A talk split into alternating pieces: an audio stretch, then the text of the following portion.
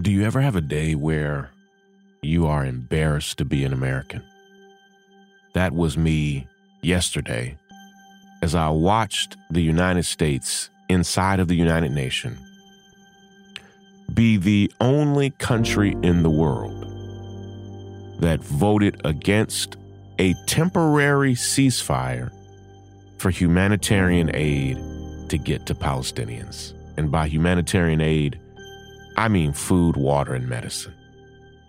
And the United States voted against it and vetoed it, being the only vote against it. It was also the United States and the UN is also what is thought of as a permanent member. So they have veto power. And so, even though every other country on that particular committee voted for that resolution, the United States stopped it. I just want to tell you right after the break what it looked like. This is Shaun King, and you are listening to The, the, the breakdown. The, the, the, the breakdown. The, the, the, the breakdown.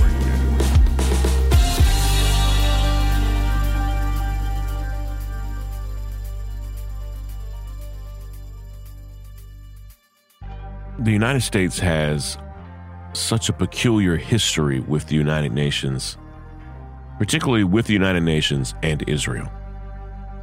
And the United Nations, in a lot of ways, has everything to do with the formation of Israel as we know it.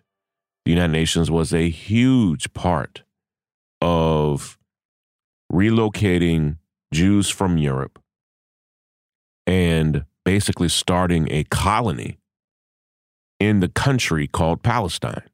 There was a fully formed nation there. I mean, it wasn't just it. It was indigenous people, yes, but it wasn't just indigenous people. Like they had a government, they had an economy, they had a culture. It was a nation. In fact, many people that we now call Israelis used to have Palestinian passports.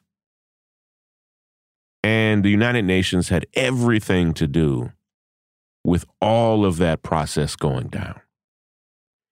And there's something peculiar that we've seen at the United Nations now for generations. It's one, the United States ambassador to the UN is one very predictable position that the United States will put a person of color in, particularly black people. Over and over and over again, the United States sends Democrats and Republicans send black people, black faces to the UN so that it does not look like it's a white man's agenda. But, and, so right now, we have a black woman that's the United States ambassador to the United Nations. And the optics yesterday were despicable. As countries from every part of the world, Japan, European countries, uh, South American countries, I mean, countries from all over the world voted for there to be a temporary ceasefire, which is to say, we're going to let aid in here and just for a little bit, stop bombing. Stop send Israel, stop sending missiles, stop bombing just temporarily, which is nothing. Because of course they're going to start it right back up. Israel has bombed Palestinians in Gaza more over the past 11 days than the United States bombed Afghanistan in the first year. That's what we're dealing with. I mean, it's called carpet bombing, the entire flattening of neighborhoods. It's called genocide. It's illegal. These are all war crimes, every single one of them. And in the UN yesterday, you had a black woman when they said, okay, you know, when they they they read the resolution out loud, and they said, "Who are the yeas? And it was every country except for the United States. When they said nays, there was one country with a black woman, right there, front and center. Who who here is against a temporary ceasefire to provide humanitarian aid to Palestinians? Yet a black woman raised her hand. It was humiliating because it was a black woman, but she was doing a white man's business. And that's all it is. It's demeaning to her my understanding is that she has an amazing record. But when black folk are sent to the UN to basically do the business of the United States and Israel, might as well have been an old white man. As I watched her raise her hand, she was being used, played to say, look, this isn't just white supremacy. We got a black woman doing this. That's why all the way back in the year 2000, they sent who? Colin Powell to the UN to say, yeah, there are weapons of mass destruction in Iraq. And this is 2003, I think. There are weapons of mass destruction there. And, you know, we need to bomb them to take care of it. Of course, there were no weapons of mass destruction.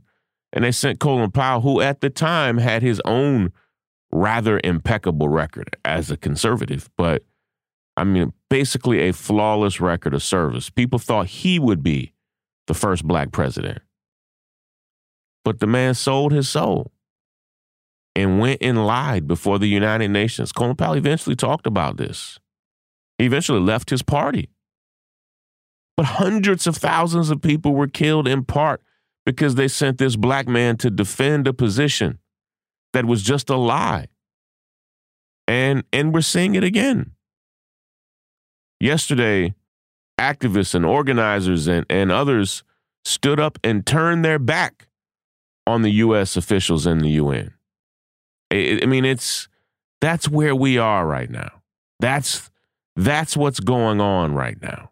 And yesterday was one of those days where, listen, it's not me. I'm not making these ignorant decisions, these deadly decisions. These, these are war crimes.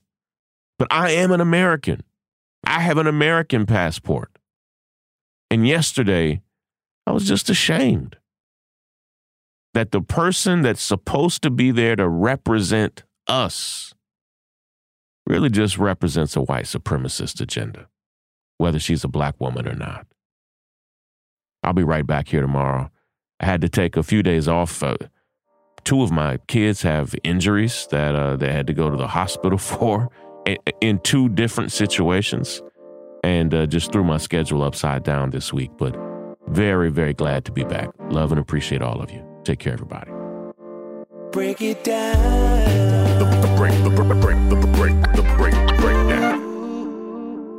I'm Tiffany Hawkins. I'm Alan Boomer. And we are the Momentum Advisors. Every single week, we talk about wealth management, personal finance, and entrepreneurship. We are financial advisors by day, we're entrepreneurs by night.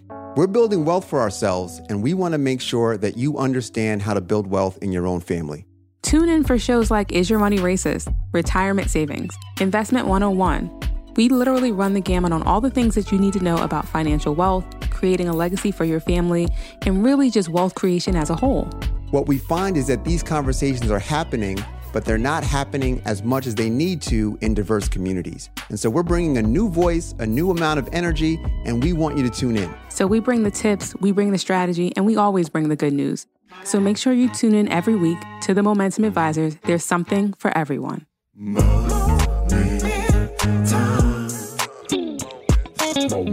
Momentum.